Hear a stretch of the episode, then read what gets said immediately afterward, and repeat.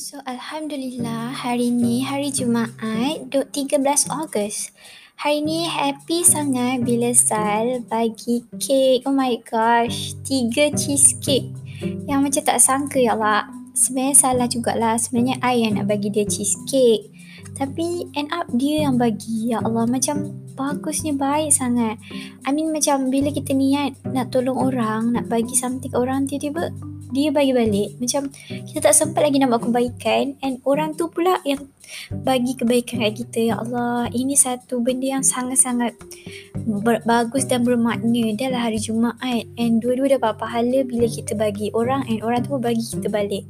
And Alhamdulillah this is everything that have macam maksudnya bila kita berkawan tu kita kena gembirakan dia. Sebab dia dah ada dengan kita, dia dah dengar segala masalah kita, ada untuk kita and tempat kita berborak. And I really thankful for that. And I think I want to keep it up and I want to do it uh, one month uh, macam setiap bulan lah macam tu macam nak bagi kat dia.